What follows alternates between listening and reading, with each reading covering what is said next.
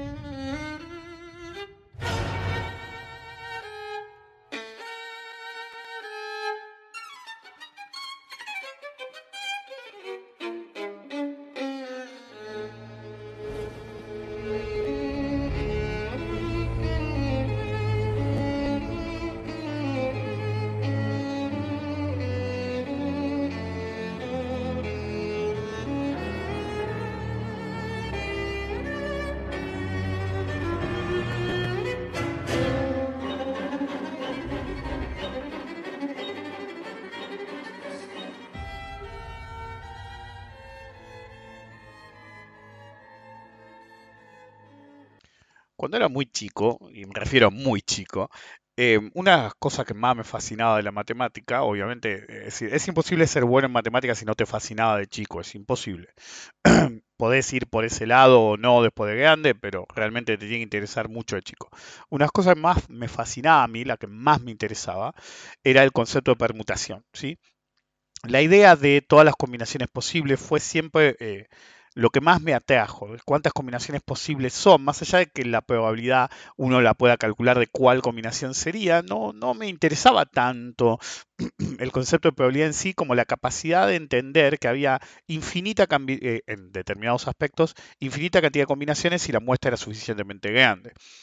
Una de las, también me interesaba de chico, una de las leyendas eh, originarias, seminales del ajedrez, es que eh, obviamente es una discusión por otro momento, pero lo más probable que se haya iniciado en la India, em, es que un tipo muy sabio eh, se le ocurrió ir a un rey, ¿sí? sin versión libre, y le dijo, le mostró el juego que había inventado, ¿sí? que era el ajedrez.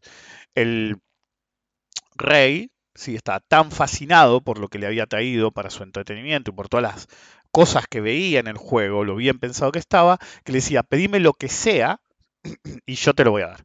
¿Ok? Entonces el tipo le decía, ok, quiero un grano de arroz por el primer cuadrado, dos por el segundo, eh, cuatro por el siguiente, ocho por el siguiente.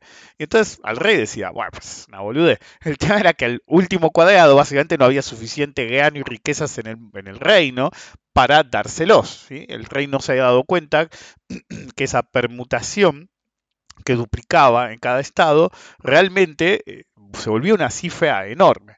La leyenda dice que después de ver la inteligencia y la viveza del tipo, obviamente no le dio lo que pedía, pero lo convirtió en su consejero principal. es uno de los mitos más importantes de la leyenda del ajedrez, pero no se sabe si es verdad o no, obviamente. Lo más probable que no lo sea, pero alguien tuvo la idea de ese concepto de duplicación constante y de cómo se volvía grande. De hecho, a raíz de que existe eso, hay muchos que han hecho combinaciones y el verdadero problema está en que hay un momento, ¿sí? a diferencia del muchacho de la leyenda, hay un momento en el que la gente no entiende que como decía mi abuelo, alguna vez me lo han escuchado, el conocimiento intelectual no es garantía de sapiencia. Vos podés saber todo lo que querés saber y podés dominar un campo todo lo que vos quieras, pero si realmente no tenés la imaginación conceptual, sí, realmente estás en el horno. Por eso Einstein decía, eh, en ciertos límites, eh, la imaginación es más importante que el conocimiento científico. Él obviamente no negaba el conocimiento científico, pero básicamente apuntaba a eso, de cómo muchos se encerraban en dominar la teoría, pero en realidad no entendían nada. en cualquier caso, eh, en tiempos más modernos, ese amor por calcular probabilidades que realmente no existen han llevado a cuestiones realmente ridículas. Por ejemplo, hay algunos que cuando se había puesto de moda, em, ¿cómo se llama? El, póker básicamente calculaba la probabilidad de que ganara uno u otro de acuerdo a em, las cartas que le tocaban, ¿sí? Y, uno veía que decían, sí, el mazo ese tiene la probabilidad de tanto. Obviamente lo que hacían era cuántas cartas hay, cuántas cartas salieron. la persona que mira ve las jugadas de todos, eh, excepto la carta que esté tapada, y entonces uno puede elaborar qué es más fácil, ¿sí? Si tenés tres iguales y todavía no salió qué yo, depende de cuántos mazos jugás, ¿no? Eh, pero si tenés tres iguales, tenés una pierna y tenés, qué sé yo, un, un, as, tenés tres ocho y un as. Eh, tenés una probabilidad de póker, tenés una probabilidad de pierna, ¿se entiende? Ok. Bueno, eso es para lo que más que saben el póker, pero el punto es que, dadas las cartas que tenían, había una probabilidad o no de que se diera algo o no. De hecho, está re mal planteado, re mal utilizado. Los que lo utilizan bien son los que, como este supuesto indio, hacía esa exponencialidad, por así llamarla, geodesística, o los casinos que tienen calculado cuántos decks vos tenés que tener y dónde se debería parar. Es decir, en Blackjack es típico, hay, hay em, ¿cómo se llama? Hay croupiers que tienen orden de parar en 17 y otros que tienen parar en 16, más cuántos mazos tenés en el deck eh, de Blackjack, ¿no? Y entonces los tipos siempre tienen las probabilidades a favor en los grandes números. Entonces puede haber eh, más de un outlier que gane una fortuna, pero saben que si el tipo constantemente, eh, a menos que tenga un sistema, y no es tan fácil porque no permite computadoras, tiene que ser mental, realmente no, no le podés ganar a la banca, por así decir. Bueno, en cualquier caso, en el póker usan esas probabilidades ridículas, cuando en realidad lo interesante del póker siempre para mí fue que todas las combinaciones posibles de un mazo de cartas son tan grandes que si nosotros tratáramos de ordenarla en un segundo cada combinación, el tiempo que tarda es mayor al tiempo eh, del que vive, que, que existe el universo y los átomos que existe el universo. 52 cartas combinadas en todas las combinaciones posibles se fueron un número atroz, ¿ok? Como eh, decía el indio de, de la leyenda del ajedrez. Entonces, el verdadero punto es que muchos creen saber, pero, como decía mi abuelo, el conocimiento no es garantía de sapiencia. Y cuando los que creen saber encima son soberbios o encima no saben, eso se vuelve un problema realmente que se multiplica eh, a un factor enésimo, por así llamar. Es decir, otra que las combinaciones de, un mazo de cartas del póker. Bienvenidos al episodio número 329 de Rompiendo la Banca, soy Rick Decar. Permítame una vez más hablar de probabilidades, bolsa, juego, lo que carajo sea, what have you. Eh, hoy es jueves, ¿sí? Tengo que hacer un trámite el viernes y tengo que hacer un trámite el lunes, así que eh, era grabar hoy o grabar hoy. Tenía ganas de grabar mañana, pero bueno, son cosas que pasan. Es decir, el domingo tiene que haber podcast, es así nomás. En cualquier caso, bienvenidos a otro esquema matemático de la civilización. Eh, y eh, recuerden colaborar con la difusión del podcast. De no hacerlo, pueden quedar eh, atrapados en un laberinto matemático imposible de resolver. De hecho, unas cosas más, más interesantes del concepto laberíntico moderno de la película El Cubo es que había una forma de salir, pero era matemática. De hecho, lo interesante del cubo es que la precuela eh, y la secuela eran interesantes porque ahondaban más en el tema de cómo las cajas, las permutaciones y las coordenadas de las cajas te permitían, te permitían descubrir un estado inicial o una salida.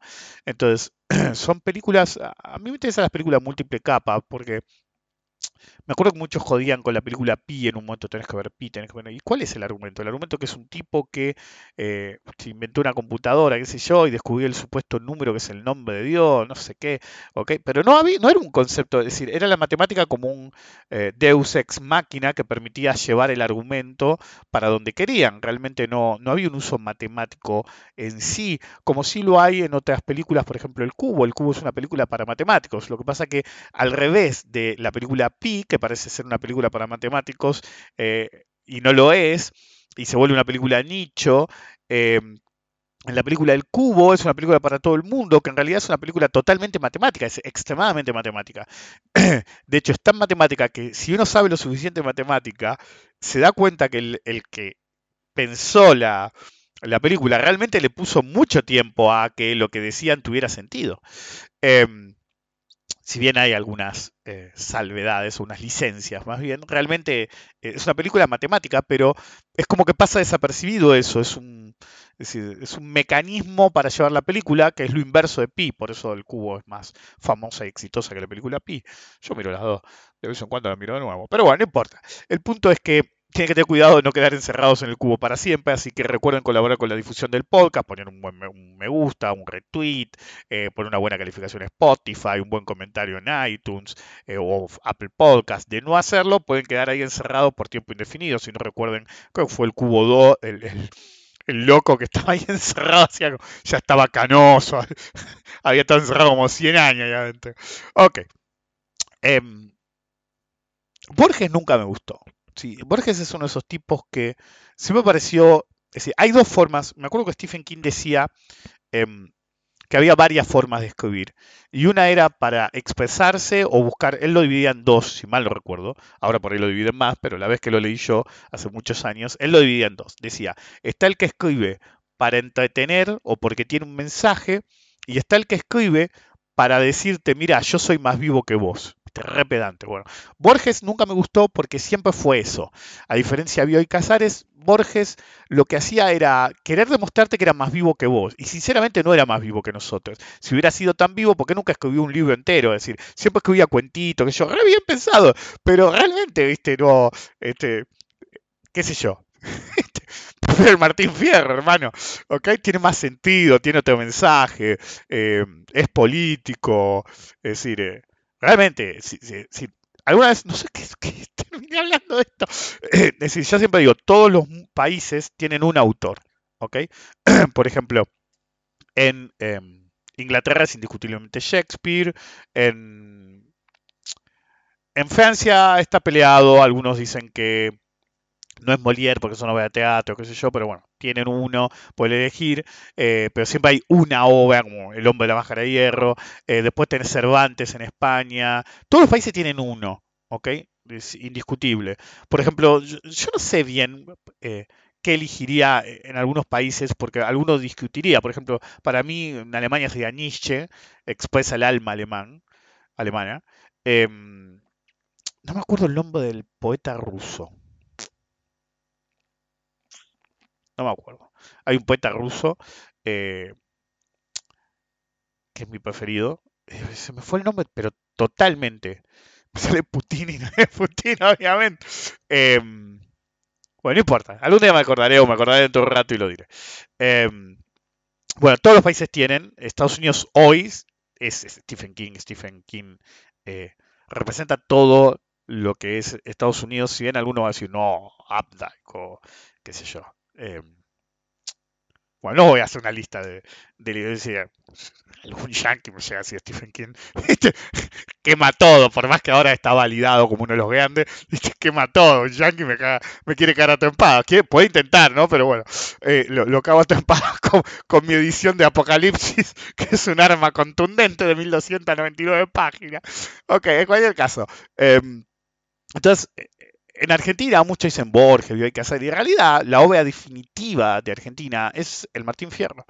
Eh, Borges siempre me pareció un escritor extremadamente pedante, es decir, para nada a la altura de otros autores, muy eh, inflado por él y por sus seguidores, tenía un séquito y, las viudas de Borges, como se dice, que, lo pusieron en un estado que realmente no, no era para eso. Em, qué sé yo.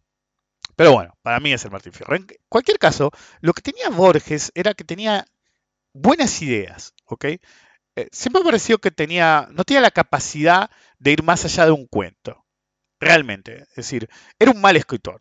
Mal que le pese a la gente, me chupo un huevo, es mi opinión en todo caso. Era un mal escritor. Tenía excelentes ideas, pero muchos pueden tener excelentes ideas, pero de eso a tratar de hacerlo un libro se complicaba, ¿ok? Entonces, básicamente siempre hacía cuentos. Eh, ojo, es totalmente válido. Hay un montón, ha habido en la historia un montón de cuentistas que tenían excelentes cuentos, pero siempre les fallaba el libro. Eh, Lovecraft mismo tenía una imaginación enorme y en realidad libros o, novelas con doble L, cuando es cuento pero es bastante largo, tuvo dos o tres, ¿sí? la mayoría eran cuentos, eh, eran Pablo mismo, es decir, es como que son gente de otra época, en otra época era más común el cuento. en cualquier caso, eh, mi preferido, ¿sí? Tengo dos, pero en particular es uno que se llama la Biblioteca de Babel. ¿Por qué es mi preferido? Porque es lo mismo que El Cubo, ¿sí? Es un libro matemático, pero que la matemática es usada como un... Eh, mecanismo para llevar la historia. Entonces la biblioteca de Babel es una biblioteca de permutación. Eh, se supone que es una biblioteca que fue creada por un dios o algo así, que es anterior a la vida inteligente, llamémosla, si bien Borges dice humana, es más bien como previo a la vida. Entonces es como que lo creó un dios y era una especie de biblioteca definitiva en la que, según ciertas reglas, ¿ok? Eh, cantidad de caracteres, cantidad de páginas por libro, cantidad de renglones por página, cantidad de símbolos por renglón. Es decir, dentro de eso era todo finito, pero estaban todas las combinaciones posibles de esos libros, desde el que no tiene sentido hasta un libro de Borges. Todos los libros que iban a existir en el eh, futuro, antes de que existiera la inteligencia, iban a estar todos, a fuerza de pura permutación. la permutación es una fuerza de la naturaleza. De hecho, Einstein solía decir que em, el interés compuesto es la fuerza definitiva de la naturaleza y en realidad él se equivocaba. La permutación en sí es la fuerza definitiva de la naturaleza. Entonces, la biblioteca de Babel apuntaba a eso. Era una biblioteca que incluía toda permutación posible. Es una, un take más inteligente que el famoso, si pones a 80 o 200 o 500, depende de cada uno cuántos pone, monos en una habitación y le empiezan a tipear todos, en algún momento van a sacar una obra de Shakespeare. ¿El problema cuál es? El problema podés que sacar una obra de Shakespeare que ya empieza o algo similar a Shakespeare, pero el punto es, no sos Shakespeare.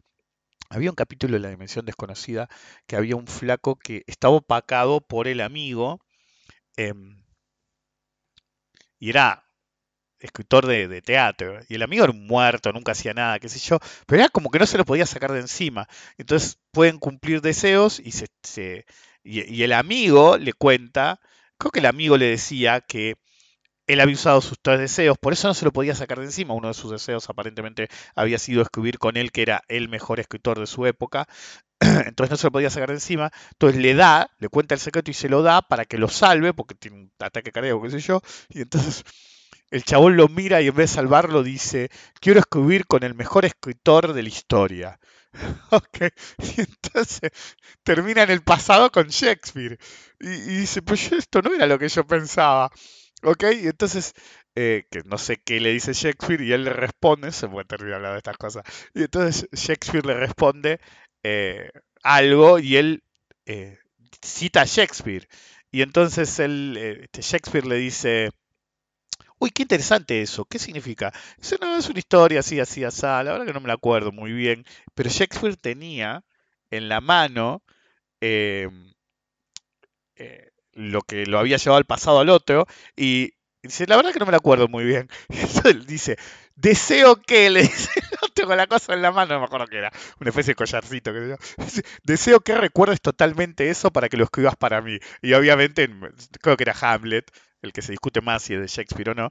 Em, y el tipo de golpe, viste, cierra los ojos y se, lo acordaba de memoria, porque Shakespeare lo, había pensado y, quedaba atrapado de un eh, compañero perezoso a otro compañero perezoso, porque quedaba implícito que si bien lo habían llevado con el supuesto mejor escritor de la historia, el mejor escritor de la historia era él, porque él iba a escribir todos los textos de Shakespeare y no Shakespeare mismo. pero bueno, em, funciona así. En cualquier caso, em, el tema de la permutación es que uno tiene que tener en cuenta todos los casos posibles. ¿ok? Y si bien en probabilidades uno puede arrancar por el tema de los casos posibles, no es lo único a tomar en cuenta. Por ejemplo, la mayor parte de las formas de calcular una probabilidad dependen de que la, eh, variante sea aleatoria. ¿sí? La variable sea aleatoria. Entonces, por ejemplo, si yo tiro una moneda y me sale cara 250 millones de veces, ¿ok? La 250 millones 1 puede ser cara igual. Porque la probabilidad resetea en una variable aleatoria cada vez que tirás. Entonces, hay varios caminos para calcular la probabilidad. Mi preferida, que es la única forma ¿sí? de ir más allá de la variable aleatoria o de reposición, no reposición. Es decir, hay un montón de, de modos de probabilidad, pero lo que a mí siempre me interesó es la teoría de los grandes números y la probabilidad asociada a la alta frecuencia. ¿Por qué? Porque eso nos da el ambiente de poder calcular más allá ¿sí? de eh, la matemática pura. Entonces, si nosotros es algo a lo que me enfrenté en el pasado, si nosotros quisiéramos sí o sí aplicar, como hago yo, probabilidades al mercado, la única forma es el camino de la teoría de los grandes números. Es la única. Es decir, hay que tener una buena capacidad, describo lo que hago yo, una, una buena capacidad para establecer las condiciones en las cuales nosotros queremos evaluar ¿sí? lo que queremos evaluar. y tenemos que diseñar muy bien cómo capturar las estadísticas en base a una base de datos necesaria para que nos dé una muestra tan grande ¿sí? que nosotros podemos derivar, vía teoría de los grandes números, probabilidades. Entonces, básicamente es eso. Necesitas muchos datos, necesitas muy claro cuál es tu modelo, cuáles son sus reglas, pueden ser más de uno, yo tengo un montón, y sujeto a eso, ¿ok? Hacer el data crunching para que te tiren números. Pero claro, vos podés tener un millón de data points. Supónganse que ustedes tienen, qué yo, 10 años de datos. ¿ok? Si no hubiera ningún, pero ningún feriado, pero ninguno, nunca, y vos tenés 10 años de datos, básicamente en un gráfico diario te da 3.650 data points. Entonces, cuando meten todos los eh, feriados, en realidad ustedes tienen de 2.200 a 2.500 data points en un gráfico diario a 10 años. Entonces, ahí ya chocan con el problema de calcular probabilidades. Entonces, hay un truco. Primero, tenés que tener los datos más atrás que puedas. Por ejemplo, las bases de datos eh, fácilmente conseguibles, la más larga es el Dow Jones. No es la mejor idea porque es un índice y cambió mucho a través del tiempo, pero es el único que se tiene eh, widely available, es decir, que lo consigue cualquiera si lo buscan bien, que es toda la base de datos del Dow Jones en diario. Literalmente alguien en su momento se tomó el trabajo de agarrar todos los diarios y eh, ver el numerito, entonces tenía un punto por numerito. En una época solamente se tomaba el, cierre, después se tomaba la apertura del cierre, después la apertura, el máximo, el cierre, y después, como lo conocemos ahora, apertura, máximo, mínimo y cierre. De hecho, en algún momento se calculaba el precio medio, ¿sí? En vez del máximo y el mínimo.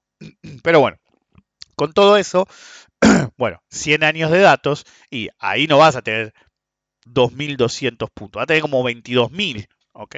Sigue siendo poco. ¿Por qué? Porque el problema que ustedes van a tener para calcular un modelo en base a sus datos es que si vos tenés, digamos, 2.200 puntos, lo más probable que cuando hagas el data crunching, sin importar qué tan de alta frecuencia, por así llamar, aunque no aplica, pero qué tan rápido sea, qué tan pocos datos necesite cada patrón, no podés tener más eh, hits de, de, lo que vos estás analizando que la cantidad de datos que tenés. ¿Ok? Entonces, si vos tenés 2200 puntos, el máximo que podés llegar a tener es 2200 puntos, pero es imposible un patrón de una barra. Entonces, que con suerte vas a tener 30, 50, 100, con toda la furia. Entonces, hay varios caminos para hacer. Por ejemplo, primero, tenés que usar la fractalidad. ¿ok? ¿Por qué yo soy tan amigo de cálculo de probabilidades vía el concepto de los swings? Porque es como el tema de Elliot, ¿viste? Cada swing tiene subswings. Entonces, ahí ¿sí? podés violar llamémoslo la termodinámica de los datos analizados. ¿Qué significa? Vos no deberías tener más de, si, hacemos la cuenta sin feriados, 3.650 eh, en, un gráfico diario de 10 años, 3.650 eh, hits en tu modelo. ¿ok? Entonces, ¿qué les digo yo? Con suerte deberías tener 300, poner, ¿ok? Ahora, si vos usas la fractalidad, vas a tener diferentes grados. Al tener diferentes grados, en el límite, hasta si la muestra es suficientemente grande, porque una muestra chica tiene el problema de que nunca llegas a violar esa, llamémosla, ley de la termodinámica de los datos, en el cual tendrías más hits que datos, pero con fractalidad y una muestra suficientemente grande puedes terminar con más resultados que los datos en sí. ¿Por qué? Porque podés tener datos de, swings cortos, de swing largo, entonces en una misma serie de datos puede tener 4, 5, 6 hits y ser parte de 4, 5, 6 hits, ¿ok? En tu estrategia o tu análisis. Entonces, ese es un truco. El siguiente truco, ¿sí? Es mejor todavía. Si vos tenés una base de muy, muy, muy, muy largo plazo, ¿ok? Intradiaria, ¿sí? Un minuto siempre es medio turbio porque hay mucho ruido. Pero vos podés hacer un análisis de 5 minutos, de media hora, de 60 minutos, de 5, de 15, 60. ¿Se entiende? Entonces, el diario. Entonces, tenés muchos más hits en la misma base de datos del mismo tiempo, al tener una granularidad de dato inferior, vas a tener una muestra mucho más grande que te va a permitir muchos más hits. Yo tengo la base de datos de Argentina más grande del planeta. Creo que tengo intradiarios desde 1995, si me lo recuerdo. Entonces, si, yo agarro los datos desde 1995 intradiarios, ¿sí? Eh, la cantidad de hits que puedo tener en cualquier estrategia es enorme. Ahora, en bases eh, externas, lo que más tengo son futuros, en particular el futuro del ES. Una vez le mostré a Albert la cantidad de años que tengo. Creo que tengo desde 1984. Tengo un, agujerito eh, en un lugar que nunca encontré en qué, en qué vaca puse un par de años o un año. Entonces tengo un año en el, en el limbo, hace 15 años, póngale una cosa así. Em, ya lo voy a encontrar algún día, pero bueno, desde 1984, una cosa así, para acá, tengo absolutamente todos los datos tick by tick diría el otro pelotudo que lo vamos a mencionar hoy, tick by tick, es decir, no de 5 minutos, tick by tick, ¿ok? Tengo tick by tick desde 1984 hasta hoy, ¿sí? Entonces es una cantidad de datos astronómica. Entonces, si vos tenés tantos datos, la cantidad de cosas que vos podés hacer con los datos es sideral.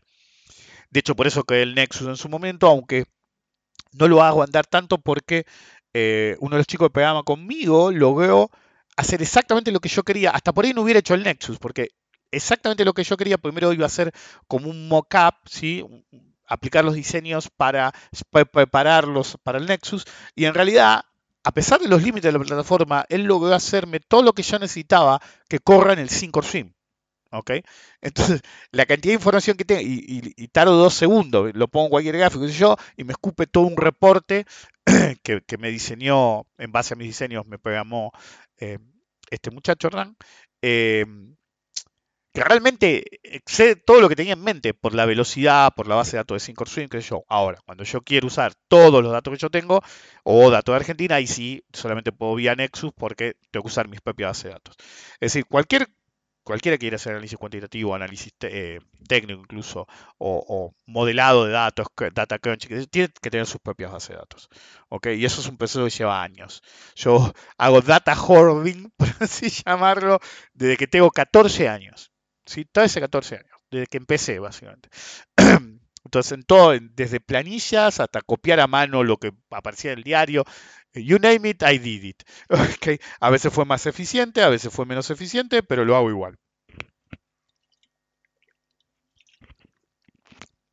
me recomendaron que toman menos coca y qué sé yo, que tengo 49, este, como decía mi abuelo, a medida que envejeces te sacan cosas, antes hacía asado todos los fines de semana, ahora asado cada seis meses, pero eso fue porque lo, lo aburrió mi mujer, entonces tengo que tomar mucha más agua y mucha menos coca, entonces ahora este, me compré una botellita Stanley, sí, porque en realidad me la compré cuando salió esa mina y dijo, todos tenemos derecho a nuestro Stanley, dije, comprate uno, mi mujer quería uno, no sé por qué quería uno, y, yo le dije, me voy a comprar una botellita para tomar, y al final funciona, ¿eh? porque al tener la botellita así acá, tomo, pero como, como es las que tiene tipo pico de café, me van a escuchar a partir de ahora los podcasts, pausa en la que corre el micrófono y tomo, pues tardo más que chupando la pajita, con la pajita no tenía que cruzar, correrme el micrófono.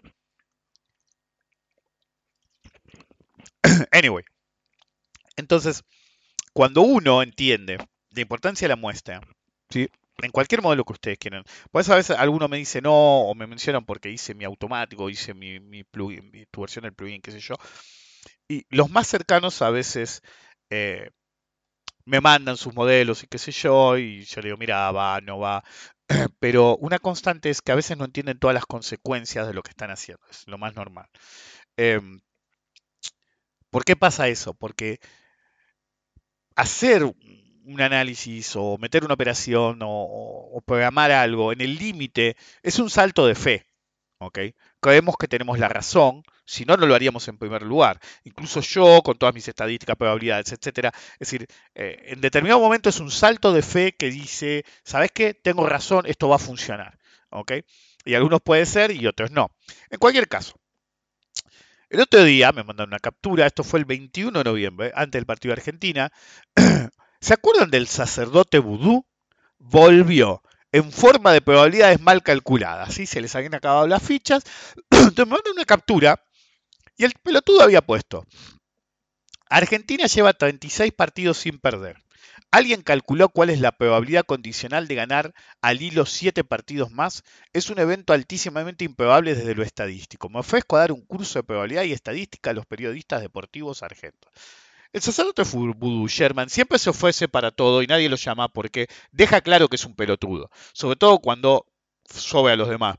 Me acuerdo que una vez, en el medio del colapso de, Argentina hace un par de años, ¿viste? y le dicen, le preguntan, ¿y vos cómo la ves? Y dice, ustedes no entienden lo que pasó, pasó tal cosa, y la gente lo miraba como diciendo, vos me tenés que hablar de economía, ¿viste? y decía, porque nos licuaron, porque qué sé yo, y lo miraban ¿viste? con cara de que, que, que, entonces terminaron no invitándolo más, porque encima se hacía el, el, el diva, ¿viste? Ustedes no están en mi nivel. Terminó gritando en la televisión, ¡PhD! si tengo el video. No sé quién le dijo, flaco, eso no es así. Y entonces, ¿y vos, vos qué tan economista sos? Le dijo, ¿a dónde llegaste? Porque yo tengo un PhD. Y empezó a gritar, PhD, PhD. Para mí lo compró, porque claramente Sabemos que es, porque él mismo lo dijo, es contador que hizo un PhD. Es una atrocidad que hay en Estados Unidos en la cual vos podés estudiar biología y sacar un PhD en economía. El problema es que cuando vos haces el PhD, sujeto a que lo haya hecho este hombre, realmente no tenés todo el background, eh, background económico que un licenciado en economía. ¿Se entiende? Vos podés decir que sos PhD, doctor en economía. ¿sí? Pero si vos no sos economista desde antes, realmente no, no estás al mismo nivel. ¿ok? Puedes haber aprendido un montón, pero realmente no, no ahondaste, sobre todo con esa actitud, ¿ok? sí, bueno, reímos. Bueno, en cualquier caso, demuestra Sherman que no sabe un carajo de probabilidades y la mayor parte de los seguidores también. ¿Por qué? Porque toman un partido como una, un, evento aleatorio o una probabilidad condicional. Es decir, no hay forma de que uno diga, si Argentina perdió, ¿sí? Quiero que les quede claro. Es decir, eh, creo que lo dije solamente a un grupo de amigos y a mi mujer. Y yo le dije, para mí pierde Argentina. Y me dicen, ¿por qué? Estaban sobeando, que es una actitud, es decir, del Mundial 94 para acá, digamos, ¿ok? El 98, los últimos 20 años. Desde que el gordo de Obon no estaba en, eh, en la selección. Entonces, ¿cuál es el problema? Sobra mucho, pero mucho a contrincantes que se supone que son fáciles. ¿ok? Eh, son muy soberbios, eh, no se juegan, eh, siempre hacen lo mismo. Miren los partidos con cuidado y van a ver lo que digo. Es decir, meten un gol y se empieza, se ponen a boludear, ya fue, qué sé yo, y ahí es donde los matan. ¿ok? La otra que tienen, que es cuando pierden, en particular un par de jugadores, Messi, un par de jugadores que no toman bien la derrota. No toman, es decir, hace mucho que Argentina no es capaz de dar vuelta un partido. No digo que no lo haga nunca. ¿sí? La selección argentina se desmoraliza rápido, pasa de sobear al oponente a son las cinco etapas de la muerte o las cinco etapas de la derrota. Empieza a, esto es una boludez, qué sé yo, uy, me metieron un gol, Dios, me van a matar, qué sé yo, empieza la desesperación y nunca lo dan vuelta. Es muy raro que den vuelta un partido. Las únicas veces que de los últimos 20 años que yo he visto que la selección argentina dio vuelta un partido, salió de chiripa. Es decir, no fue algo pensado ni buscado. De chiripa meten un gol y ahí remontan porque vuelve. Es decir, son totalmente bipolares eh, los jugadores de la selección argentina. No todos, pero como un todo. ¿Ok? Entonces, yo le decía a mi mujer, ojo que no pierdan con Arabia. Mi mujer dice, ¿por qué? Los veía todos muy relajados, muy fácil, es una boludez, qué sé yo. A Alemania le pasó lo mismo. Realmente sobra mucho al oponente. ¿sí? Eh, mi mujer me dice el otro día, que después lo, había visto yo, y te agarra uno y Kempes dice, che, están muy cocorito, los soberos era todo, qué sé yo. Y, uno conta que le dijo, ¿y vos quién sos? Kempes, boludo. El campeón del 70 sos un pelotudo. Pero bueno, no importa. En cualquier caso. Entonces, Argentina, la selección argentina, el argentino medio, tiende a sobear mucho. Pero la verdadera razón en el fondo que dije, ojo que nos pueden hacer mierda, em, mi mujer me pregunta por qué y yo veía que en el exterior, ¿sí? Eh, muchos países decían, a mí me gustaría que gane mi país. ¿sí? Había muchos twitters, eh, tweets de, gente con muchos seguidores. Y todos decían lo mismo. A mí me gustaría que gane, por ejemplo, leí uno que decía, a mí me, gustaría que gane Estados Unidos, pero sabemos que no va a pasar. Así que yo sé que va a ganar Argentina. Entonces, había un hype, ¿sí? Ante primer partido, en el cual Argentina iba a ganar 10 a 0 todos los partidos, más o menos. La euforia era tal, el hype era tal, Ok, históricamente Argentina con hype extremo nunca ganó. Nunca. Nunca. En el Mundial 86, todos los periodistas deportivos decían que Bilardo era un pelotudo, que Maradona era un jugador sobrevalorado y que la selección argentina era una mierda. Y todos decían quién debería haber ido a la selección, qué sé yo. Tuvieron que llegar a las semifinales para cambiar eso. Recién en las semifinales empezaron a... Era eh, Homero enterándose a último momento que su, los sacachímaros, los, átomos, no me acuerdo cómo se llama, eh, estaban en el, en el, ¿Cómo se llama? en la serie mundial. Recién ahí, ¿viste? Eh, ay, no, porque yo siempre caí, ¿viste? Y decían, pero y si pierden, ¿cómo que perdieron? ¿Cómo que perdió este equipo de mierda? Bueno, ese capítulo Homero, eso es un argentino, ¿ok? En el 86 estaban así. Hasta que realmente la selección no arrasó, había gente que apoyaba, obviamente, pero la mayoría decía este equipo de mierda no va a ganar nunca, qué sé yo, bla, bla, bla, bla. Y tenías a Maradona en la cumbre, ¿sí? En la cumbre, ¿sí? Ok. Entonces, eh, históricamente, cuando hay mucho hype para la selección, en algún momento caen. Llegan más lejos, llegan más cerca, pero lo que no podés decir es que vos podés calcular la probabilidad de eso. ¿Sí? ¿Por qué? Porque no podés tampoco tener, eh, eh, modelar lo que digo. Ahora, si a mí me preguntaban, yo le daba 80% de probabilidad de que Arabia ganara. ¿Por qué? Por la actitud del equipo. ¿Ok? Pero es una probabilidad totalmente subjetiva no calculable. Lo que vos no podés decir es que porque Argentina juega 36 partidos sin perder, seguro que va a perder, eh, ganar, eh, ganados, seguro que va a perder porque 7 partidos más es estadísticamente muy improbable. ¿Dice quién? Porque el partido jugado, es decir, es como el partido jugado número uno. ¿sí? Me acuerdo que yo conocí un tipo que jugaba al béisbol, bastante bueno, y él decía que un entrenador de él siempre le decía, eh, era los Chicago Cubs, los rompían el orto siempre, yo, pero el entrenador de él decía siempre, tienen que ir con una actitud positiva. Entonces, si llegan a ganar este partido, o le ponen ganas y ganan, ganaste un partido, ¿ok? Entonces, cuando ganaban un partido, yo, uy, ganamos un partido, bueno. Entonces le decía al tipo, si ganan este partido que viene, ya son dos partidos en eh, secuencia. Entonces, cuando lo ganaron, en un momento lo ganaron, les dijo, chicos, ¿qué les dije yo? Hay que ponerle gana. Ganaron uno, ganaron dos. Si ganan tres, son tres alineos. Y si pueden al siguiente, están en una racha. Y cuando están en una racha, tu oponente te tiene más miedo, vos estás más confiado, pero, decía el tipo, ¿hasta qué punto tenés que estar confiado y te pasás de confianza? La sobreconfianza te va a matar, nada mata más que eso, ni en la vida, en el mercado, en todo. Entonces este boludo dice, si hay 36 partidos sin perder, ¿cuál es la probabilidad de ganar 7 al hilo más? De hecho, es más probable ganar 7 al hilo si venís de ganar 36, ¿ok? Que perder 7 al hilo. ¿Por qué? Pues normalmente cuando estás enrachado, sobre todo una racha de las más altas de selección de la historia, no, pero no sé si era la 15 o algo así, te da una confianza. El problema es cuando sobeas pero te da una confianza de entrar tranquilo. No entras a decir ahogado porque perdiste, perdiste, perdiste, perdiste. Es más difícil dar vuelta una racha de, perdidas, pues te desmoralizas. Lo que no puedes decir es que porque ganó 36 va a perder el próximo o alguno de los siguientes 7. ¿Se entiende? ¿Por qué? Pues no son eventos aleatorios. Y el problema de Sherman es que nunca entendió la, la, la muestra ni cómo interpretarla. ¿ok? Porque los que respondían era lo mismo. Uno comparaba con moneda, no son moneda, es gente la que está ahí adentro. ¿ok? Otro decía, pero no tiene que ganar 6 para llegar a la final, puede perder un par, qué sé yo. Y eran todos sofismas. ¿ok? Es decir, la idea es, em, eh, por ejemplo, uno llegó a decir, pues lo estoy mirando ahora, con que gane los últimos cuatro está bien, sí, porque una vez que está es eh, Sudden Death, tenés que ganar todos los partidos, muerte súbita. Perdiste, fuiste. Ahora, los últimos cuatro lo tenés que ganar sí o sí. Después de que perdieron, algunos decían, eh, bueno, prefiero que pierdan ahora que los últimos cuatro, no tenés que ganar. ¿ok? Entonces, uno de los más vivos dijo algo que a eso voy. Cuando tenía 20 sin perder, ¿cuál era la probabilidad de llegar a 36? Si vos tomás como evento aleatorio, como jugarle al Kini 6, la probabilidad es bajísima. Pero acá estás hablando de gente. De gente. no de... Además es un deporte de equipo, lo cual complica aún más la situación. Un deporte de equipo, ¿sí?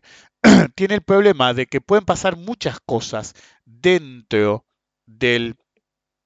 ¿Qué mandó?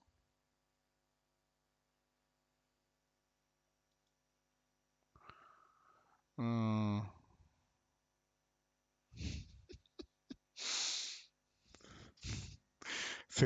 En Twitter está el feo, pero bueno, no importa. En cualquier caso, cuando es gente no podés apelar a eso. Es decir, no es como, incluso si fuera jugar a la generala, si tirás los dados al aire, hay un evento aleatorio en eso, ¿ok? Pero al mismo tiempo está en tu habilidad de tirar. De hecho, en tu habilidad de elegir qué vas a tirar y qué no. Es decir, ejemplo, si yo tiro al aire los dados y cuando los pongo de nuevo, tengo todos los dados diferentes, pero tengo un as, me voy a quedar con el as, ¿ok? Los dos nos sirven. Yo me acuerdo que un conocido, cuando yo trabajaba en boliche, al final apostaban para jugar al... apostaban a los dados, yo ni sabía cómo, uno me iba explicando, que yo, yo sabía jugar nada. Entonces jugaban al punto, a que salía, a cada dado, qué sé yo, bueno, ¿viste? ayúdenme, yo juego. Y ganaba siempre yo. De hecho, una parte de, eh, fue la plata que junté para estudiar en el exterior, una parte salió de jugar. y entonces yo me acordaba que, sí, me acuerdo ahora, que en algún momento, em, cuando yo ya estaba por viajar y no iba a jugar más, uno terminó preguntándome, ¿cómo haces para elegir siempre que te salga la cantidad? Y yo le decía simple, vamos a jugar, ¿ok? Y yo voy a anotar en un papel ¿ok? ¿Qué sacaron cada uno? Nos va a tomar un rato, pero yo, éramos cuatro, yo les muestro dónde se equivoca cada uno. Entonces, después les demostré algo. Por ejemplo, si yo sacaba 2-2, me los quedaba, pues ya tengo dos dados iguales. Y si tengo más tiradas y tengo 3, fue. Y si no sale bien, me pongo 4 al 2, sayonara. Total, es al 2. No puede sumar mucho. ok. Entonces, ¿qué hacían ellos? Cada vez que le tocaban 2-2, o incluso 2-3, tiraban todos los dados de nuevo. Porque preferían jugarse a que les dieran números más altos. Entonces yo le mostraba que abrazando esos dos, ¿ok? Uno tratando de hacer, es decir, siempre iba por los iguales, entonces muchas veces terminaba con póker. Ahora, ellos siempre iban por los pares, por eh, los pares es un camino de, de, paso para, para, lo que hacía yo, eh, la pierna también, pero muchos jugaban a, es como en el póker color, en, en, la general jugaban a la escalera, pero la escalera es una jugada más difícil que hay. Incluso si acertás 4 de los 5, podés fallar en el último dado. Es decir, supónganse que ustedes consiguen 1, 2, 3, 4, 5. ¿okay? El dado no tiene memoria. Cuando te queda el último dado, ¿okay? si vos tenés 1, 2, 3, 4, 5, te falta el 6. ¿okay? Entonces la probabilidad, el dado tiene 6 caras, un resultado sobre seis posibles en una tirada. Suponete que tenés dos tiradas, bueno, vaya y pase. Pero si vos tenés 1 dividido 6, tenés 16% de que te toque el número que vos querés. 16% para la última tirada. Uno puede decir que no es tanto, no es tan poco, digo.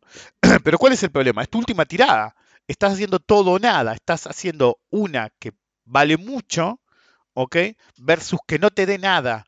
Entonces estás poniendo las probabilidades a favor. Cuando factoreas que si pifias no tenés nada, o a menos que tengas el culo de conseguir un par, ¿ok? Que es lo, lo más probable. Conseguís, cuando uno hace ese cálculo, por ahí lo ve un poco mejor. Es decir, si vos tenés 1, 2, 3, 4, 5 y necesitas el 6, no es tan malo. O te sacás el 6 o conseguís un par. Ahora, si vos tenés 1, 2, ¿sí? Y tenés 5, 6, que te falte uno del medio, ¿ok? El problema es que ahora sí estás en el horno. Podés sacar un par, ¿sí? Pero es más difícil conseguir el número que vos querés. Pero probabilísticamente es la misma probabilidad, 16%. ¿Sí? Ok. Entonces, a lo que voy es, eh, yo lo que les mostraba es que ellos eh, elegían mal al principio. En el póker siempre jugaba igual, cuando me invitaban a jugar al póker en la universidad, en determinado momento no me, no me invitaban más por la actitud que yo tenía ante las cartas. ¿ok? Entonces, yo lo que notaba, que todos los jugadores de póker, todos, ¿eh? que me enfrenté en Estados Unidos, pues Estados Unidos si no juegas al póker. Este, es una forma de mail, bonding, ¿viste? De, de, juntarte con, tus compañeros, qué sé yo, qué sé yo. Eh, me insistían tanto que iba. Y, yo siempre le decía, el, problema son las malas elecciones, incluso los que usaban ese método de las probabilidades, qué sé yo, siempre terminaban descartando algo porque, qué sé yo, tener una pierna de dos se ve como débil, pero una pierna de dos le van a 2-6 de acá a la China, ¿se entiende? Entonces, lo que tenían era eso, que ante algo que se percibía como poco, lo dejaban pasar. en cualquier caso, la probabilidad de conseguir esa última para la escalera es totalmente em, posible de calcular. ¿Ok? Si tienen dos pares, ¿sí? Está en el mismo escenario, pero ya tienen dos pares. ¿ok? Fíjense cómo cambia la probabilidad. Si usted tiene que tener una escalera, puedan conseguir un par o la escalera. ¿sí? Si ustedes tienen dos pares, es decir, dos dados iguales y otros dos dados iguales, ya tienen doble par. Entonces, o van a seguir teniendo un doble par, ¿sí? O van a tener una pierna, tres iguales y dos iguales. Si ustedes tienen tres iguales, ¿sí? Y dos desiguales, les conviene tirar los dos dados.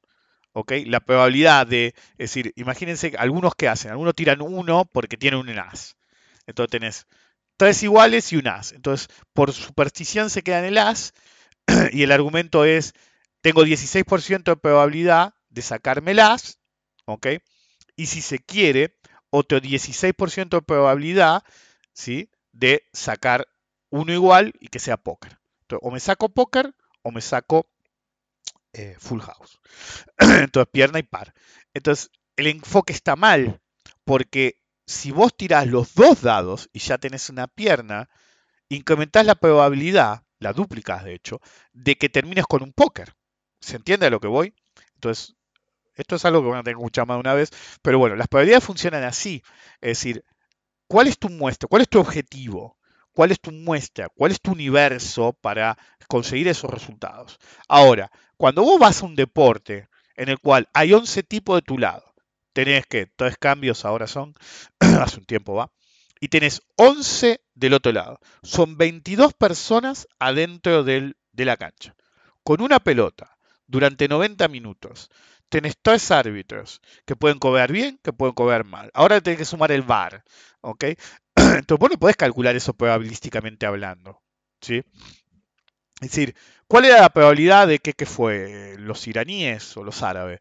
Que dos chocaron uno contra eh, un defensor, creo que fue contra el, contra el arquero. ¿Cuál es la probabilidad que se estrellen y se hagan mierda uno contra otro? ¿Sí? Es bajísima. ¿ok? Y pasó que la probabilidad sea baja no la hace imposible y tampoco la hace calculable en forma viable. ¿sí? Por ejemplo, em, el otro, ayer o hoy leí que una mina quería apostar a favor de Argentina en Argentina-Arabia, cometió un error, terminó apostando por Arabia, ganó 27 lucas, 27 mil pesos. Entonces, se equivocó. ¿Cuál es la probabilidad de que te equivoques y salgas ganador? Enorme, porque para mí la probabilidad de que ganara Arabia era superior era superior. ¿Ok? Ahora, lo primero que les digo es, a menos que seas un sorete, vos no decís en el medio del mundial, Argentina va a perder con Arabia. No importa qué tan seguro que estés. Tenés que decir, es decir, para mucha gente significa un montón. ¿ok? Entonces, que ganen, que ganen todos los partidos, que ganen la selección. Es decir, pueden ser lo más, lo menos patriota que hay, excepto el fútbol. Bueno, no importa, para esa gente es importante, para el país en general es importante. Yo todavía me acuerdo cuando fue el Mundial 86, mi abuelo quiso eh, ver cómo, cómo está la gente festejando en la calle, yo era chiquito, salimos, ¿sí? Con mi abuelo y su amigo y, sus hijos, em, y no saben lo que fue, ¿ok? Yo en esa época vivía en Lanús, no saben lo que fue. Vos veías a la gente genuinamente alegre, en una época que teníamos tantos problemas, como siempre en Argentina, que Argentina necesitaba una alegría, etcétera, el gol de la mano de Dios, y sé yo, todo eso realmente fue muy positivo para la gente. La gente estaba feliz, ¿ok? Entonces vos, en un ambiente así, vos no podés decir, este mundial de mierda, lo van a hacer mierda, lo puedes decir en tu casa, pero no, y menos el sofisma. ¿Qué es un sofisma? Un sofisma es usar argumentos reales para sostener una mentira. La teoría de la probabilidad existe. ¿ok? Pero lo que este tipo desembuchó era cualquier pelotudez. El sacerdote vudú no sabe un carajo. Cada vez demuestra más que realmente no sabe un carajo, que ponen entredicho si realmente este tipo es un profesional o no, o es decir, profesional no es, pero realmente estudió lo que dice que estudió. Qué yo, vos podés hacer modelo de probabilidad o hablar pelotudez, todas las pelotudeces que quieras, pero nosotros no sabemos qué estudiaste. Por ejemplo, yo conocí uno muy, muy, muy viejo que me contaba, me contó una vez que Friedman, sí, ese Friedman de la teoría monetaria, el que tantos adoran, eh, él había estudiado con él y decía, era el peor alumno posible. Estudiaba todo lo más fácil, incluso de materias completamente tangenciales, para llevar con las mejores notas posibles y después total soy economista. Entonces, yo no quiero a ese tipo, yo quiero al tipo, ¿sí? Que hizo todo lo posible por estudiar con el mejor o hizo lo más complicado posible en búsqueda del conocimiento, no el que hizo el camino fácil. Por ejemplo, algo que conté en su momento, el único logro académico de Axel Kisilov fue descubrir la carrera paralela, que era la carrera paralela en la UBA. Era un camino a seguir de los profesores más fáciles que había para recibirte rápido en la UBA y con el menor esfuerzo. Ese fue el gran logro académico de em, Axel Kisilov y llegó a ministro de Economía. En cualquier caso, el conocimiento en sí no es la plétora que te va a llevar al objetivo final y vas a ser un dios y vas a poder calcular cualquier cosa. El conocimiento en general no es así. El problema conceptual que tiene este pelotudo, y algunos de los que lo contestaron, es grave. Vos podés saber todas las matemáticas que vos quieras, todas. Y por lo que escriben, y algunos contestaron, dudo que sepan mucho, pero bueno, puedes saber todo lo que quieras. Pero si no comprendes el concepto inherente a lo que estás queriendo calcular o lo que querés hablar, simplemente no sabes nada. Obviamos el fútbol por un momento, lo cual es difícil en un mundial. Por ejemplo, en el ajedrez. Volvemos al ajedrez. si ustedes ignoran el ajedrez como un juego de estrategia, ¿sí? se puede calcular la probabilidad de que se mueva el caballo en la jugada 12. Creo que la otra vez lo calculé a propósito para darle el ejemplo a alguien. En la jugada 12. tanto teniendo en cuenta los movimientos anteriores como en el vacío que en la jugada 12 se mueva por error o, acierto el caballo. En la jugada 12 se movió el caballo, ¿ok?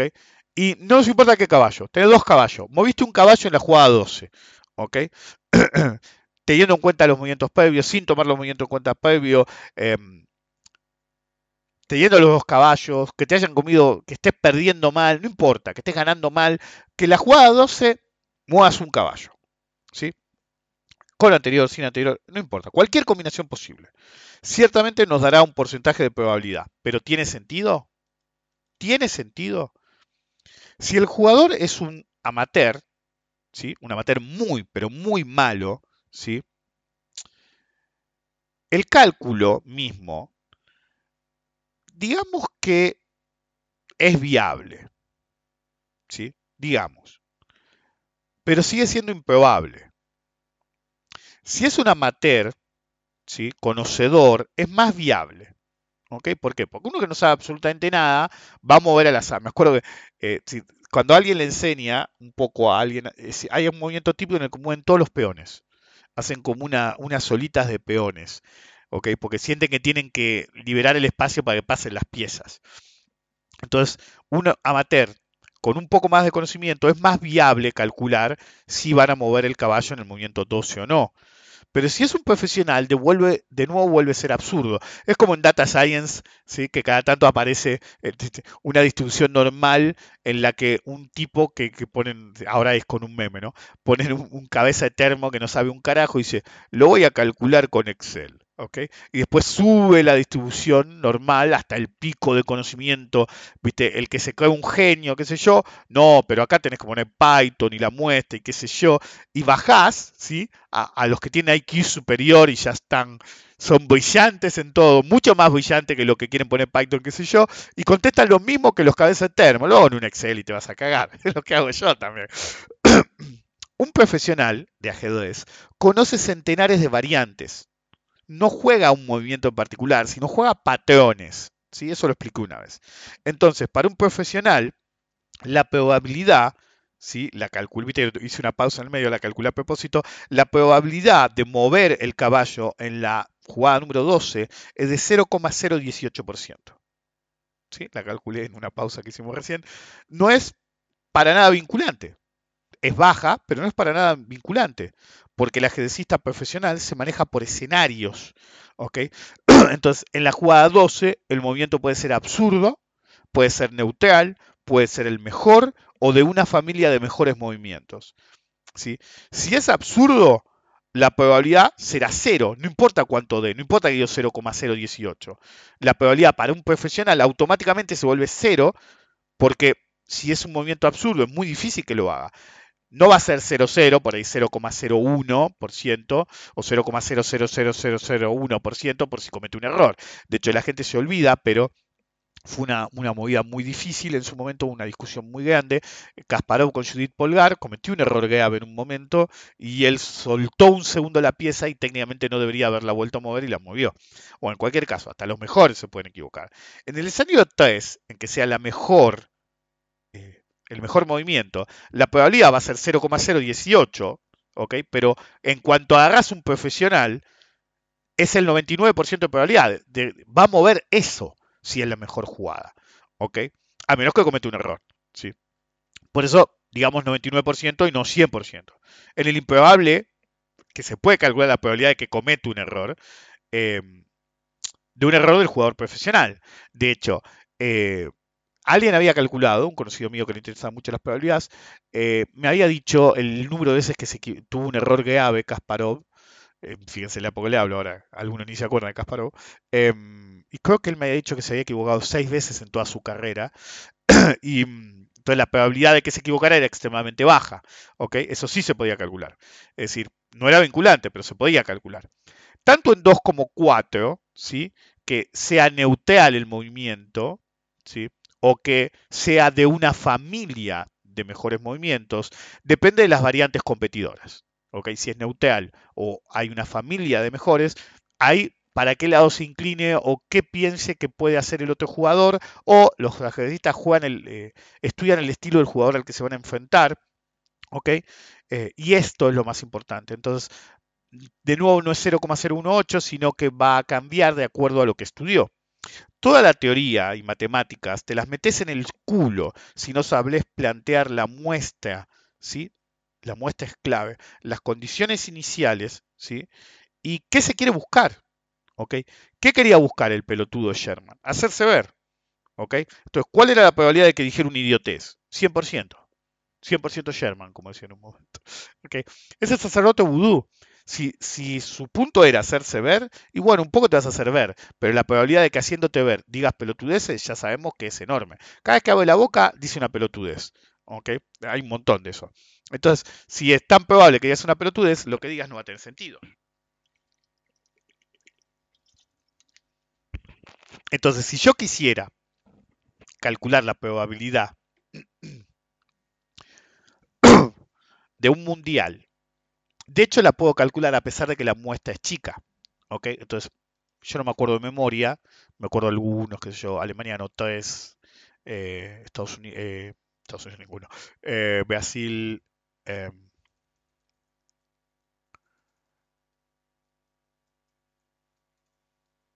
A ver si lo encuentro rápido. Em,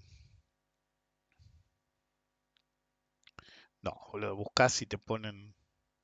¿Qué países organizaron más mundiales? No, a ver, acá. Statista. Aceptar las cookies. Acá está. Ah, no, 5, perdón. Eh, Brasil ganó 5, Italia 4, Alemania 4, Uruguay 2, Argentina 2, Francia 2, Inglaterra 1, España 1. ¿Sí? Entonces, si yo quiero calcular la probabilidad, la muestra es extremadamente chica, ¿ok? Pero la probabilidad de que salga un equipo menor y gane un mundial es baja. Pueden ganar, ¿ok?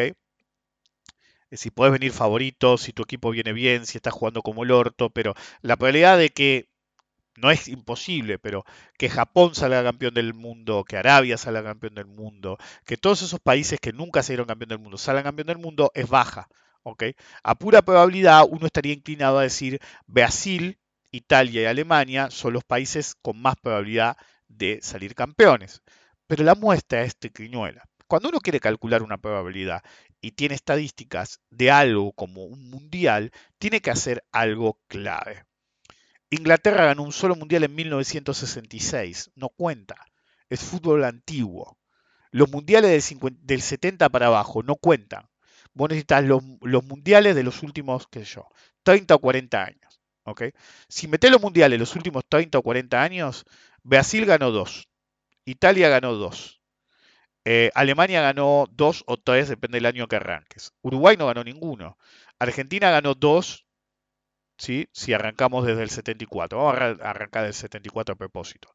O desde el 70, para que haya un líder.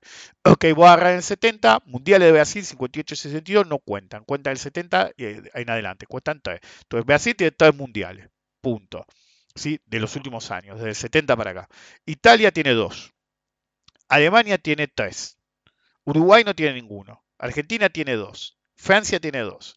Inglaterra no tiene ninguno. Y España tiene uno. Ahora, el fútbol español, sí, fue una chiripa lo que pasó aquella vez. El fútbol español no, es el mismo estilo. ¿sí? Ahora, si ustedes quieren poner un favorito para un mundial como el actual, el favorito es Francia. Francia tiene dos mundiales, pero en el 98 y en el 2018 en un lapso de 20 años en el que estilo de juego no cambió dramáticamente. ¿Ok? Ahora, Argentina no te gana un mundial desde el 86. Entonces el estilo de juego cambió dramáticamente. Los países que no ganan un mundial desde antes de los 90 están en el horno. ¿Ok? Entonces, por eso, ¿cómo, cómo se dan cuenta de eso? Fíjense, Alemania, te ganó el 54, en el 74, en el 90, en el 2000, te gana cada 20 años. ¿Ok? Eso significa que no tienen continuidad futbolística, diría mi viejo, que mi viejo y mi tío eran especialistas, por eso sé tanto de fútbol a pesar de que me interesa. Em, pero cuando ustedes ven, ser campeón del mundo depende de varios factores. Primero es el estilo de juego. Si vos querés calcular probabilísticamente quién va a ser campeón, no es porque Brasil ganó cinco veces. Tenés que tomar estilo de juego. Si vos tomar estilo de juego, tendrías que tomar del 90 en adelante. Brasil ganó dos veces, Italia ganó una, Alemania ganó dos, ¿sí? Uruguay no cuenta, Argentina no cuenta, Francia ganó dos, España ganó uno. Entonces estás hablando de eh, básicamente Alemania y Brasil. Es así nomás. ¿Ok? ¿Por qué? Porque tienen triunfos en los últimos años. El Mundial se juega cada cuatro años, entonces la muestra no es muy grande. Entonces, la probabilidad de que gane un país ¿sí? que nunca ganó el Mundial es extremadamente baja. No tienen el know-how. Entonces, lo primero que depende es que los campeones suelen ganar. Excepto casos como Uruguay, que era en el fútbol anterior. La gente se olvida que Pelé hizo una diferencia de cómo se jugaba, se entrenaba, etc. Entonces, todo lo que es 70 en adelante es completamente diferente a 70 para atrás. ¿Por qué? A medida que el método Pelé, por así llamar, se metió en el fútbol moderno, eso cambió dramáticamente. Entonces el fútbol se volvió más rápido, más eh, dependiente de... Maradona lo llamaba picardía, que en realidad es la habilidad eh, nata de un jugador. Entonces, vos dependés del know-how. Los campeones son campeones. Es así nomás. Lo otro que dependés, ¿ok? Es tener que tener un muy buen jugador. Es casi imposible haber visto eh, eh, mundiales que los haya ganado un equipo que no tenga uno o dos superjugadores. Hay una excepción, que es Alemania. ¿Por qué? Porque el segundo insumo es que los jugadores aprendan a jugar entre sí. Por ejemplo, yo no le quito mérito a Argentina cuando ganó a Estados Unidos eh, en su momento, la famosa generación dorada. El verdadero problema del Dream Team es que ellos nunca jugaban juntos. ¿ok? Entonces tenías un montón de superestrellas que estaban acostumbrados a que el equipo jugara para ellos. Es el problema que tiene Argentina con Messi. ¿ok? Me acuerdo que lo dije en el 98, ¿fue?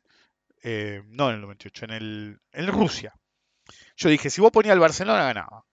Así nomás. ¿Por qué? Porque juegan para el pibe. ¿ok? Entonces, tu verdadero problema es que tenés que tener una superestrella y al mismo tiempo que tenés que tener un equipo que sea cohesivo. Alemania suele tener un equipo cohesivo y no tantas superestrellas. Tiene buenos jugadores, pero no, nunca vas a ver un Maradona, un Messi o, lo que sea. Entonces, el verdadero problema que vos tenés cuando querés calcular la probabilidad es que tenés que depurar la muestra. La forma de depurar la muestra es, si vos estás hablando de un evento deportivo, tenés que comparar la muestra con casos similares. 90 en adelante. Ponele 84 en adelante. Entonces, hay países que tienen tradicional, eh, tradición futbolística, como Uruguay y Inglaterra, que ni cuentan, ni cuentan. Y los que parecieran que son invencibles, en realidad Brasil no te ganó entre el 70 y el 94 y después entre el 94 y el 2002. ¿ok? Son lapsos muy prolongados. Cada vez que hay un mundial, siempre se considera favorito al que ganó el anterior. ¿ok? Entonces, por ejemplo, la muestra es chica, pero los candidatos verdaderos a cualquier mundial son Brasil, Alemania y Argentina, siempre, sujeto a que estén jugando bien. El newcomer es Francia. Ahora, tenés que tener un superjugador o dos y tenés que tener un equipo que juegue en forma cohesiva. Si vos tenés esas dos cosas, la probabilidad se potencia. Si yo tengo que elegir una, prefiero que un equipo bueno, pero que juegue cohesivamente, que un súper talentoso o súper definidor que, me acuerdo cuando yo se lo conté a mi mujer, me dice, insistís con eso desde el primer día. Primer mundial, que yo vi a Messi sentado ahí cortando el pastito, dije, este tipo no va a salir nunca campeón del mundo. Punto. No por él, por lo menos. Cuando él estaba como nene caprichoso y él me dice, pero eso fue hace un montón, él cambió, cambió lo que quieras. Es decir, Maradona, no te, Maradona te seguía cada jugada, cada jugada. ¿ok? Maradona estaba siempre atento, falopeado no, estaba siempre atento. Yo, yo eh, siempre voy a recordar al Messi que cortaba pasto. ¿ok? Entonces, cuando yo vi eso, dije, Argentina con Messi campeón, difícil. ¿Ok? Difícil. Ahora, tenés un, problema adicional. El verdadero problema que yo veo en la teoría de Sherman es que la condicionalidad no implica nada. No, no importa, si, si, ustedes me dijeran que hay un equipo del mundo hoy que ganó los últimos tres mundiales, la probabilidad de que gane el cuarto mundial es poco interesante, ¿ok? Solamente va a ser porque si ellos no sobean a los oponentes, vas a tener el escenario en el cual van a tener una confianza que, y un temor del contrario. Le voy a contar una cosa. Cuando Tyson estaba en el pico, un conocido mío y yo teníamos una teoría. Y decíamos, eventualmente se la van a dar. Cada vez entrenaba menos, cada vez estaba más gordo en las peleas, se la va a dar un paquete. ¿Tú qué hacías? Apostabas en contra de Tyson. Y vas a perder una vez, vas a perder dos, vas a perder tres, pero la vez que ganes, vas a ganar dramáticamente. Entonces, es como eh, la película Wimbledon, que el hermano siempre apostaba en contra y él decía, nunca me falló. Eh, si él hubiera sido vivo, siempre hubiera apostado a favor, porque las probabilidades, los nomios, como dicen, es decir, cuánto te paga, siempre te paga menos el favorito y más el menos favorito. ¿ok? Pero bueno, ya que les gusta la probabilidad condicional que no funciona así, la pregunta no es si Argentina va a ganar los siguientes siete partidos, es de qué te disfrazás si el Mundial es Argentina-Alemania, la final. ¿Ok? You know what I mean. Argentina-Alemania y Alemania históricamente nos da masa en los mundiales. Entonces el mejor camino es no cruzarte. Bueno, el verdadero problema es que la probabilidad no, no funciona así. El problema es la muestra. Entonces vos no podés decir ganaron X cantidad de partidos, entonces cuántos va, más vas a ganar. ¿Y a quién le ganó los partidos? Algunos fueron a equipos de mierda que no hubieran ganado, qué sé yo. Es decir, a nadie. Ganaba yo si jugaba solo. Ponemos el cajón de Maradona y ganaba. Él solo, en el medio del coso, y ganaba el partido, boludo. Entonces, eh, primero tenés que ver contra quién jugás. ¿ok? Para ver si es relevante la racha por la racha misma o la racha en términos del mundial. Entonces, spoiler, no es relevante. ¿Ok? Después es contra quiénes jugás. Entonces, ¿cuántas veces te enfrentaste a Arabia en un mundial? No tenés una muestra suficiente. Argentina históricamente tiene pobres resultados, no derrotas, pero pobres resultados o juega pobremente contra equipos que perciben muy inferiores. No salen a ganar como sea, ¿ok? Salen confiados de me guardo, salen tipo fútbol, fútbol americano. El fútbol americano tiene el problema de que la temporada es corta porque se hacen mierda, pero al mismo tiempo ellos tienen esa actitud de que me tengo que durar toda la temporada. ¿ok? Entonces a veces se tiran para atrás o se lo toman con calma. Bueno, Argentina tiene esa actitud. Argentina tiene una actitud en la que si el rival supuestamente no es muy poderoso, ¿ok? Agarran y se tiran para atrás. ¿sí? Lo cual empeora con un factor. Si Argentina, ante un rival poco poderoso, por así llamar, va 1 a 0, empiezan a boludear. Y ahí es donde se los cogen. ¿sí? Ahí es donde escogen a la selección. Entonces, el verdadero problema es ese. Es decir, la bipolaridad de las selecciones modernas argentinas. El segundo problema es que le tienen mucho miedo a los jugadores buenos, a los equipos buenos. Entonces, entre las dos cosas, se complica.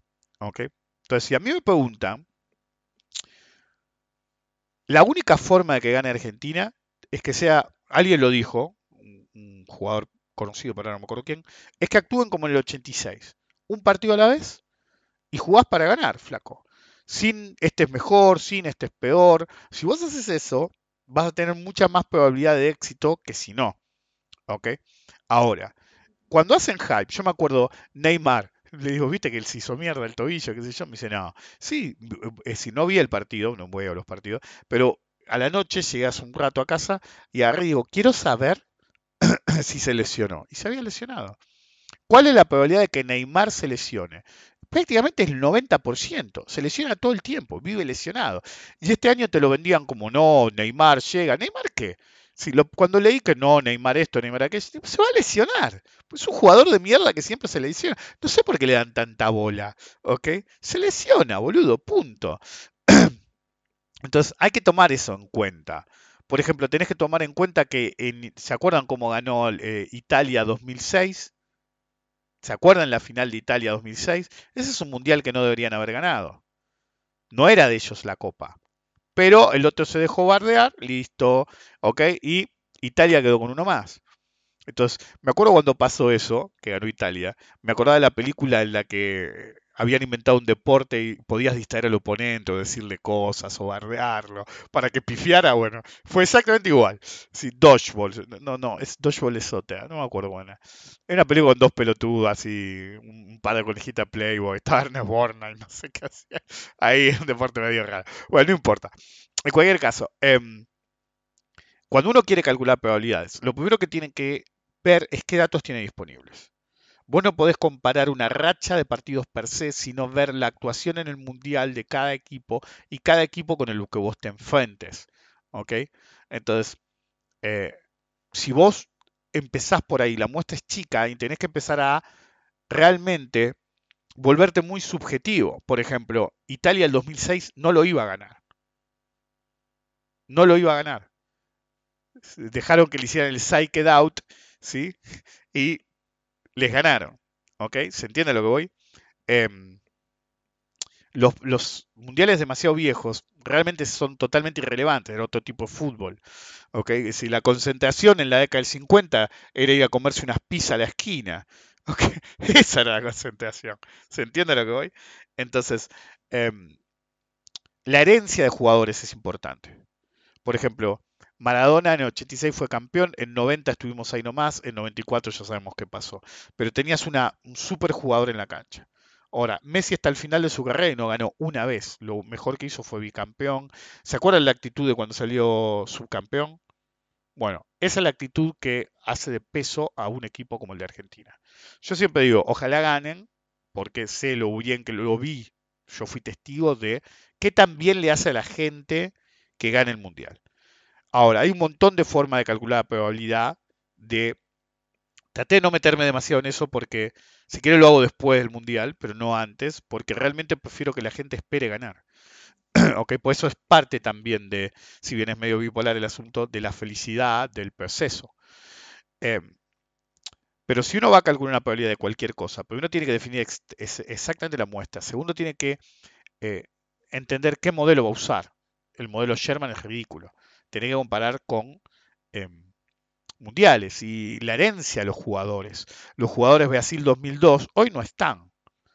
Hoy la selección de Brasil es a shadow of its former self, una sombra de lo que eran. ¿ok? Italia, no me jodas, boludo, ni llegaron. El 2006 no deberían haber ganado. Alemania se supone que es un favorito porque tienen un juego eh, cohesivo entre sí. No están teniendo buenos resultados. ¿Ok? Argentina siempre, es decir, una vez lo hablé con alguien en el exterior y me dijo en deporte, qué sé yo, y yo decía, lo que mata al argentino es la soberbia. Es así nomás. Es así nomás.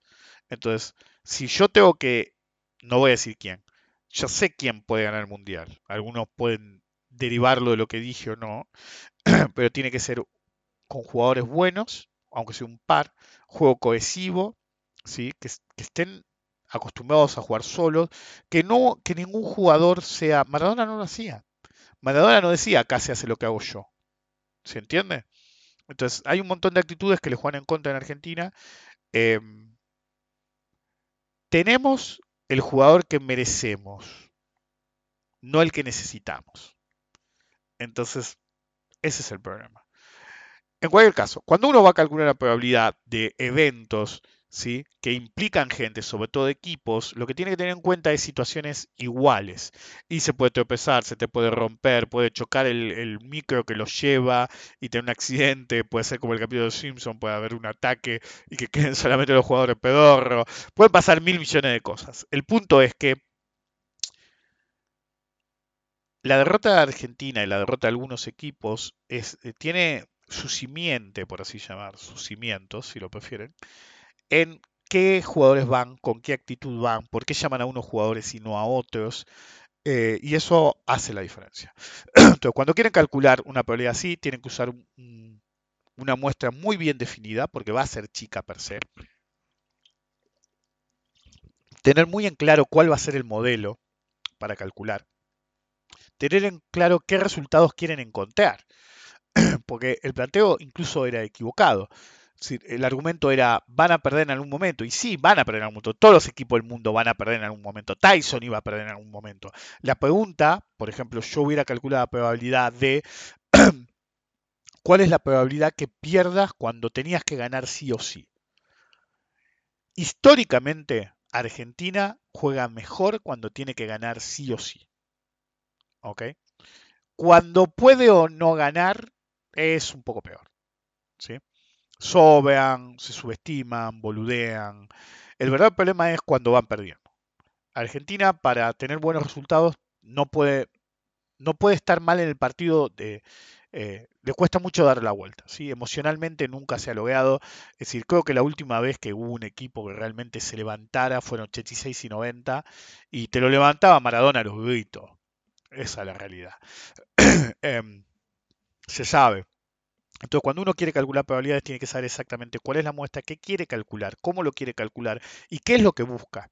De hecho, lo principal en el cálculo de probabilidades es no entender las matemáticas, no la muestra, sino qué buscas hacerte ver pésimo.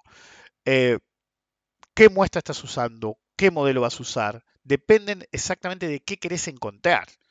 Entonces, si uno quisiera calcular la probabilidad de que un país X salga campeón antes del Mundial, la probabilidad, en base al hype y todo lo que hay, todo lo que supone que hay atrás, la probabilidad que ganara Argentina era el 75,2%. Lo calculé también. ¿Ok? Y del otro, para hacerla fácil, 75, del otro 25%, 20 era para Francia. ¿Sí? Y el resto para Alemania.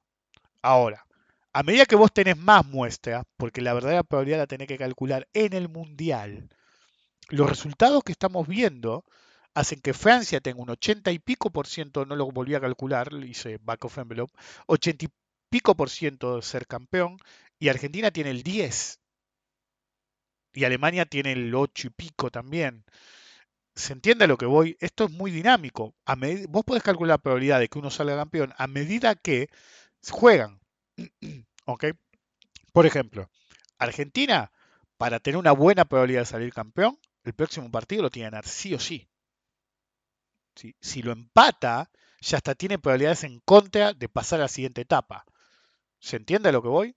Entonces, Argentina tiene que demostrar que es Argentina si quiere ganar el Mundial. A veces me preguntan de fútbol, qué sé yo.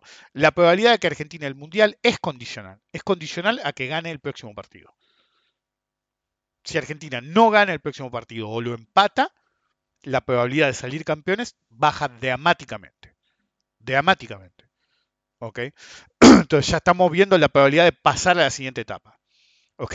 Es como, leí un pelotudo que siempre es. Decir, no, no, pero eh, si Argentina empata y después gana y después el otro equipo hace tal cosa, que cuando tenés que empezar así estás en el horno. Es decir, cuando tenés que pensar así, no mereces ser el campeón. El campeón es el que va y gana y gana y gana y gana y gana y gana. Puede tener un setback, puede tener un setback, pero tiene que ganar, ganar, ganar, ganar. Si no, no estás en condiciones de ser el campeón del mundo. Es así nomás. ¿Ok? Entonces, tómenselo con calma. ¿Sí? en la vida, porque todos somos iguales, pues somos argentinos. Es decir, no hay que sober al oponente, no hay que sober al mercado y tampoco hay que creerse más de lo que uno es.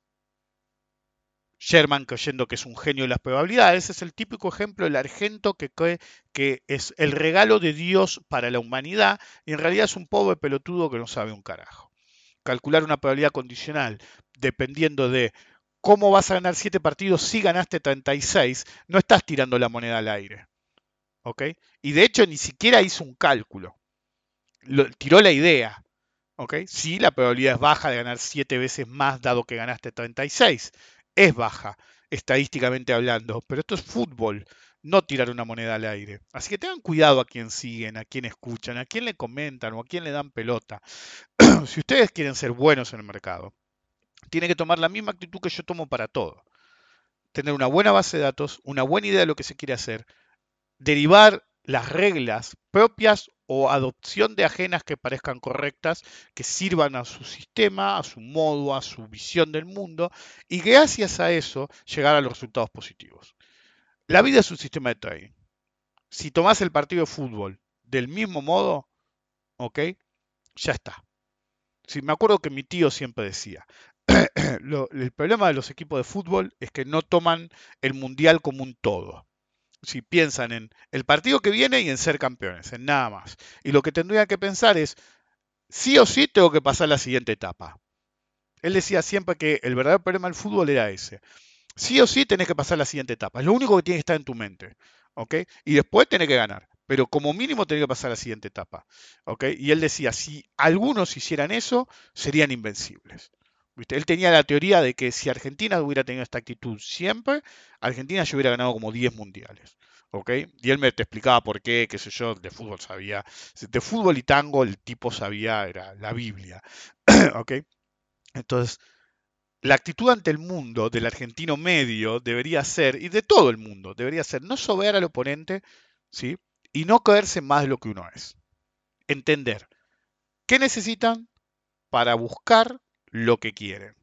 Y eso implica tener tus datos, eh, tener tu muestra, tener en claro qué querés, elaborar una teoría o un sistema y a partir de ahí buscar los resultados que vos querés. Si saltás cualquier caso o tomás una actitud negativa o te deprimís porque un día te fue mal o te fue mal en un trade, no salís campeón del mundo.